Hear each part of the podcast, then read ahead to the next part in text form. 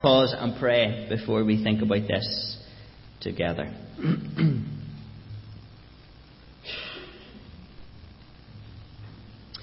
Loving God, we thank you for the privilege again of meeting around your word. As we do that, we come to you and ask for the help of your Spirit and to bring your truth, to light up again the Lord Jesus to us to show us His glory, to show us your mercy in Him. And God, as you do that, may we be changed um, from within. Lord, give us hearts that just long to be changed by your word this morning. We pray in Christ's name. Amen. I want you to take a moment and think of a time that perhaps you have felt ignored or unnoticed in a group of people. Perhaps you felt unimportant or unworthy compared to the attention other people were given. Perhaps you can remember days at school um, or work where you sat unnoticed while it seemed like everyone else engaged in conversation and organised their socialising without any notice of you. Perhaps you can remember being the last person to be picked for the team in PE. That was me. Um, Patrick, a little while ago, was showing me some football skill, and he said to me, Dad, you, you give it a go. So I give this my, my best attempt. And he said, Dad, I have never seen anyone do it like that before. So sometimes there are valid reasons that you're the last person picked for the team. Perhaps you've experienced favoritism within the family, where one sibling is obviously recognised more, given more time, attention, and effort than you. These experiences remain with us and we don't forget them. They have a lasting impact upon us. And sadly, they, they seem to be the norm in every sphere of society. And sadder yet again, this can be the experience within the church. But this should not be. And so James addresses this issue of partiality or favoritism. He exposes it to these believers and he provides the remedy to cure it. James's remedy is God's glory and God's judgment. And that is what I want us to focus our time on this morning. Firstly, let's think about God's glory. Look at verse 1. My brothers, show no partiality as ye hold the faith in our Lord Jesus Christ, the Lord of glory. Some translations say the glorious Lord Jesus Christ. Others say, as I have just read, our Lord Jesus Christ, the Lord of glory. But either way, James is wanting us to think about the glory of Jesus Christ. He wants us to take this sin of partiality or favoritism and place it in light of the glory of Jesus Christ. Now, in the Old Testament, um, glory was God's personal presence, His revealed character who he was. We, we often think of, of glory as, as weightiness or overwhelming, something of great importance. There, there's nothing more important or greater, nothing deserving of more honour. Glory is for God and His complete otherness. In Exodus 33, this was after the incident of the golden calf. And Moses is pleading to God on behalf of the people after their sin. And as Moses is speaking with God, God reiterates his command to Moses to lead the people to the promised land, and he also reiterates his promise to be with his people. And then Moses asks the Lord, he says, Please show me your glory. Reveal yourself to me. And the Lord said that his glory would pass by. And so the next morning, Moses went to the top of Mount Sinai as God had commanded. And we read then in Exodus 34 verse 5, the Lord descended in a cloud and stood with him there and proclaimed the name of the Lord. The Lord passed before him and proclaimed, The Lord, the Lord, a God merciful and gracious, slow to anger and abounding in steadfast love and faithfulness, keeping steadfast love for thousands, forgiving iniquity and transgression and sin. So God reveals His glory to Moses, and His glory is grace. Now Jesus comes and John says in John chapter 1 that we have seen the glory of God, full of grace and truth. You see, Jesus is the glory of God. Jesus is God's very presence, His full revelation. His goodness and grace and compassion primarily displayed at the cross where Jesus died in place of sinners. There's no one greater, there's no one more important, there's no one worth more honour than Jesus Christ. Now, why does James draw us to the glory of Jesus Christ? Well, the believers he is writing to, they are being drawn to a glory in people. They are recognizing a worldly standard of glory rather than the glory of Jesus Christ. And we see how this is played out. Look at verse 2. A man wearing a gold ring and fine clothing comes into your assembly, and a poor man in shabby clothes also comes in, James says, These believers, you pay attention to the one who wears the fine clothing and say, Well, you sit here in a good place, while you say to the poor man, You stand over there or sit down at my feet. You see, they've been impressed with the rich man. They've been drawn to his glory. It has overtaken them. I think we can identify with this to, to some measure. Perhaps someone comes in dressed particularly well. Perhaps someone pulls into the car park driving a particular car, and we, we just can't help be, be drawn to them. And James says that when this happens, he says, Have you not then made distinction among yourselves and become judges with evil thoughts? Now, you made distinction within yourselves. It is the same thought as chapter 1, verse 8 where James refers to the believers as, as double minded. He says, You have made distinction within yourself. Your heart is divided. You're inconsistent. You are double minded. And more than that, you have become a judge.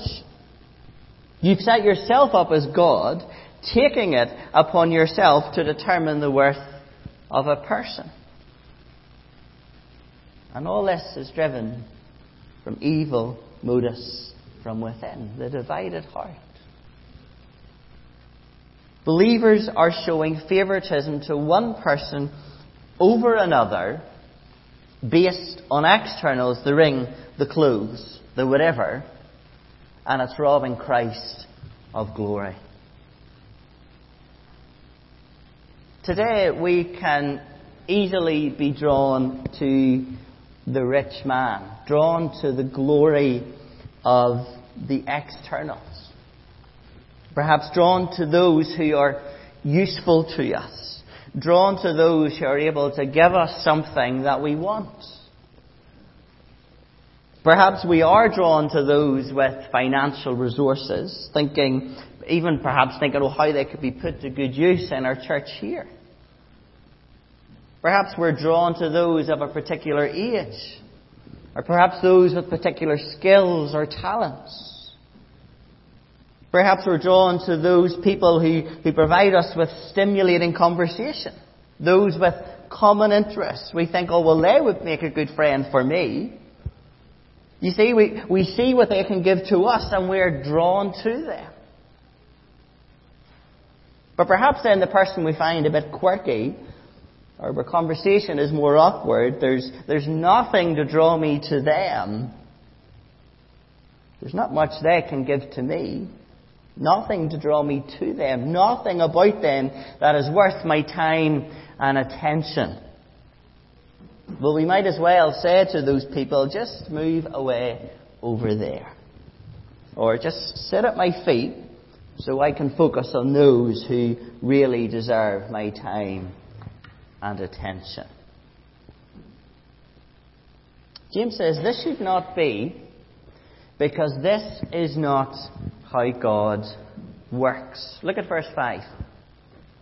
He says, Listen, my brothers. Has not God chosen those who are poor in the world to be rich in faith and heirs of the kingdom of heaven, which he has promised to those who love him?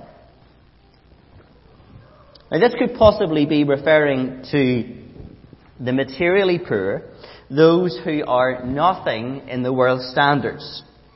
So we think of what Paul says to the Corinthians.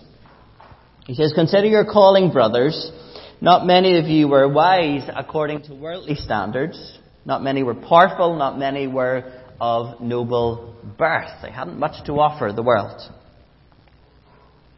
God moves towards the poor and the needy. When Jesus was on earth, he often moved towards those who were thought of as nothing by the world's standards. The children, very different to today, were thought of as nothing, and yet we see Jesus saying, No, bring the children to me. We see Jesus moving towards the widow of Nain, one so weak and vulnerable, to raise her son for her. We see Jesus calling Matthew a tax collector, one who was despised and hated in his society. And as Jesus met the woman at the well who no one wanted anything to do with because of her morally colourful lifestyle, well, Jesus drew near to her. I believe poor may also be meaning poor in the spiritual sense. Um, as, as the Beatitude, blessed are the poor in spirit, for theirs is the kingdom of heaven. Because of course, while there are warnings to those who are rich materially, the gospel is not restricted to the materially poor. Listen to the words of Jesus to the church of Laodicea in Revelation 3. He says to the church, You say, I am rich, I have prospered, I need nothing, they're doing well in the world's standards. But spiritually, Jesus says, you don't realize that you're wretched, pitiable, poor, blind, naked. As we thought about a few weeks ago in 2 Corinthians 8, Paul says, For you know the grace of our Lord Jesus Christ, that though he was rich, yet for your sake he became poor, so that you, who are poor and desperately needy in your sin, might become rich. Jesus came to this earth he moved towards the poor and the needy, those who had nothing to give him. He never served himself, but he served others, even giving his life for them on the cross, paying the high cost for their sin, that they would become heirs of the kingdom of God. This is the great glory of Jesus Christ. And if you want to make much of the glory of Christ, then you move towards whoever comes through these doors.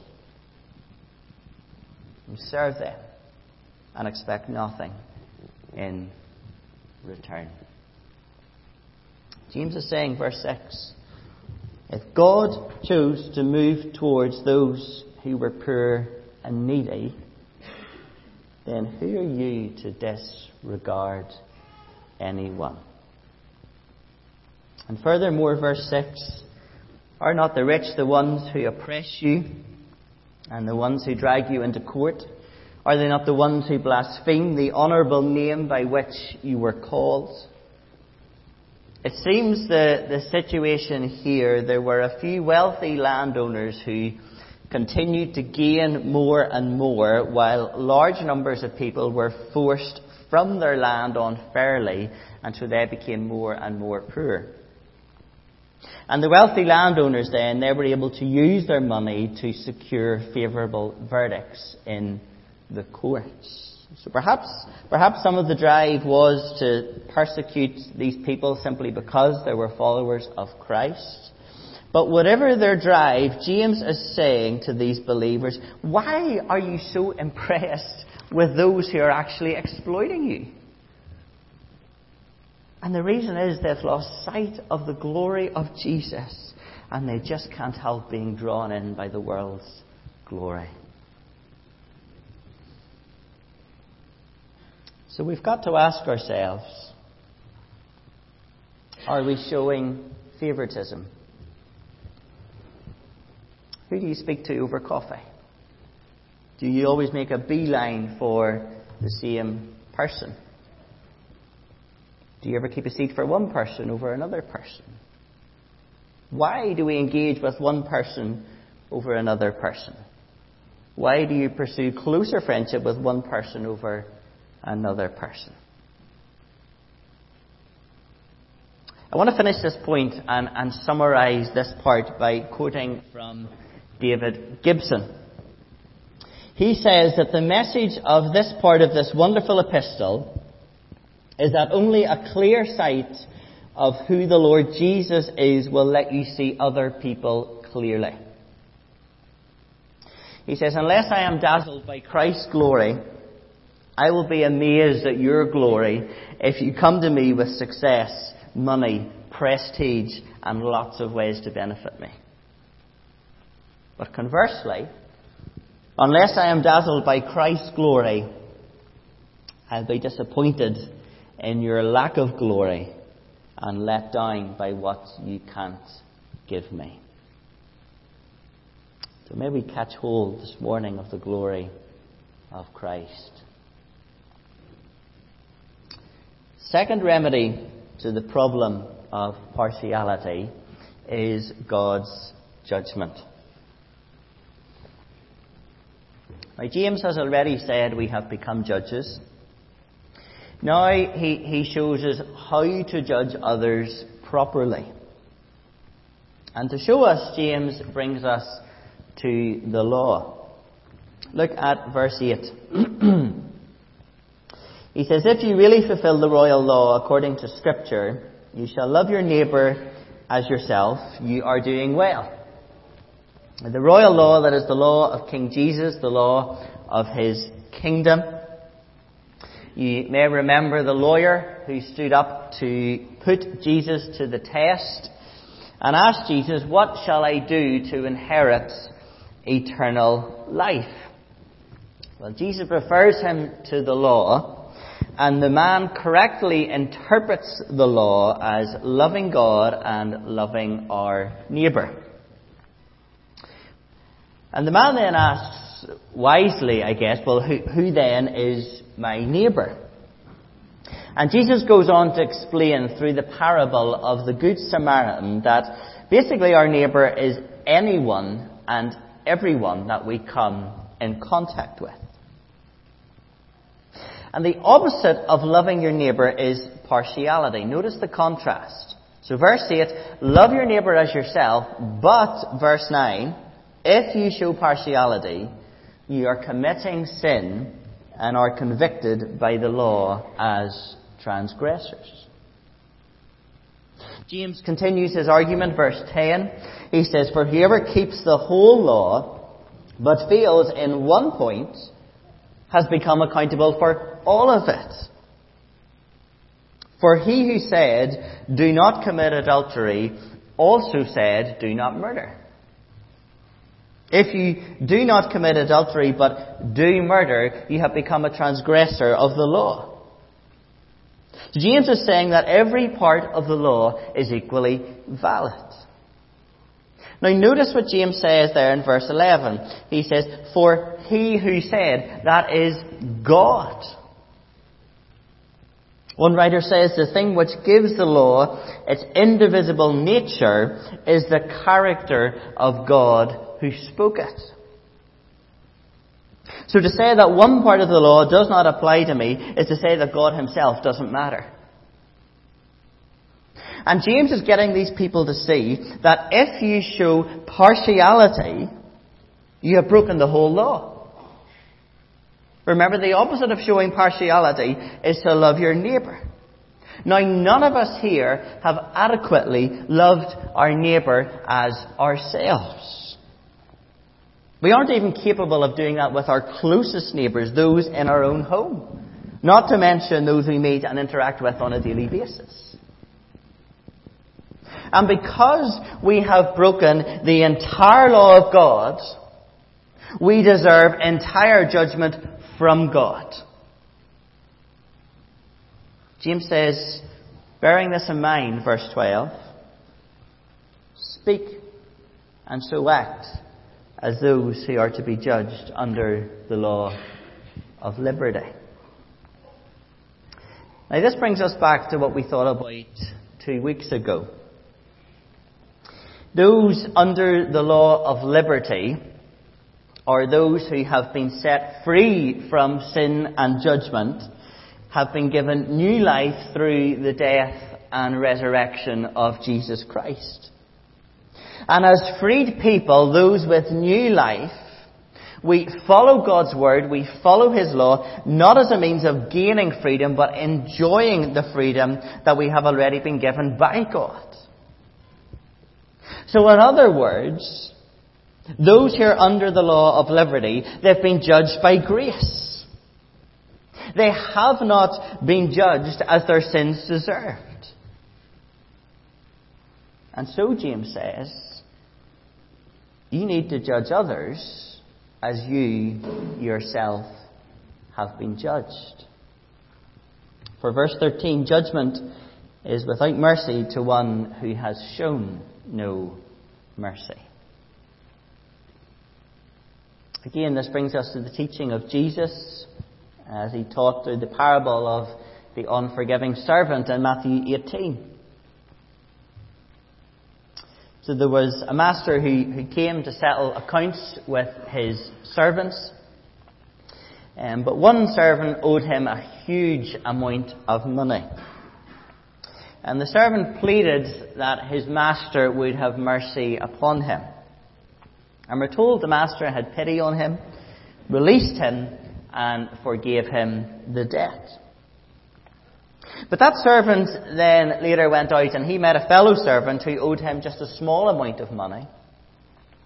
And that fellow servant also pleaded for mercy, but the servant refused to show mercy, had him beaten and put in prison. now other servants saw what had taken place and they reported back to the master. And so then the master summoned the servant and said to him, You wicked servant, I forgive you all that debt because you pleaded with me. And should you not have had mercy on your fellow servant as I had mercy on you? And we're told in anger his master delivered him to the jailers until he should pay all his debt. And Jesus concluded, So also my Father in heaven will do to every one of you if you do not forgive your brother from your heart.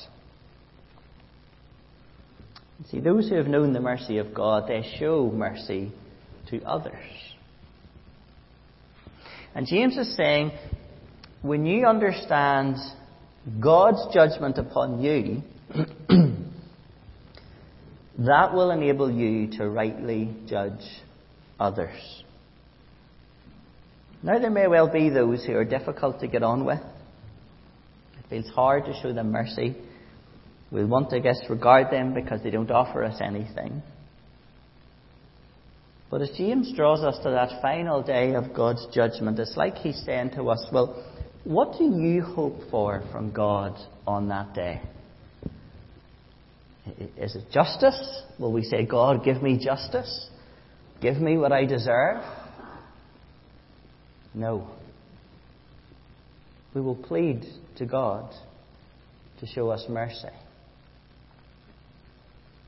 Well, then, says James, don't judge your neighbour as unworthy of your time and attention and love. Just, just treat them as you hope to be treated yourself. Well, James ends on a great note of comfort and assurance. He says, Mercy triumphs over judgment. You see, on that final day, we're not dependent on how well we have loved our neighbour or shown mercy. We've already seen that we don't do that terribly well. But we're dependent on how God has loved us and shown mercy to us at the cross of Christ. Because at the cross, justice was done, sin was condemned, and mercy triumphed as sinners received full and complete salvation. We face the final judgment of God with confidence, knowing that the verdict is already declared. We will be judged by mercy, and mercy will triumph eternally. Glory to Jesus. Let's pray together.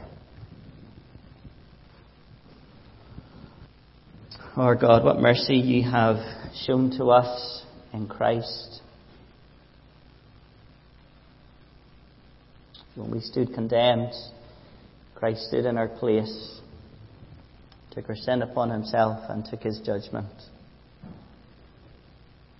We thank you that Christ died, uniting us as one in him. And Father, I pray you will give us just help us to grasp again the true glory of Jesus and the cross. Help us to grasp your mercy. And Father, whoever we interact with, whether they're your people or not, regardless of who they are or what they are or what they've done or what they're known by, May we interact with them in a way that brings glory to Jesus. May we always be drawn to His glory. And may we interact with them mercifully, knowing how merciful you have been to us. Change us, we pray, O God, by your word and spirit. Amen.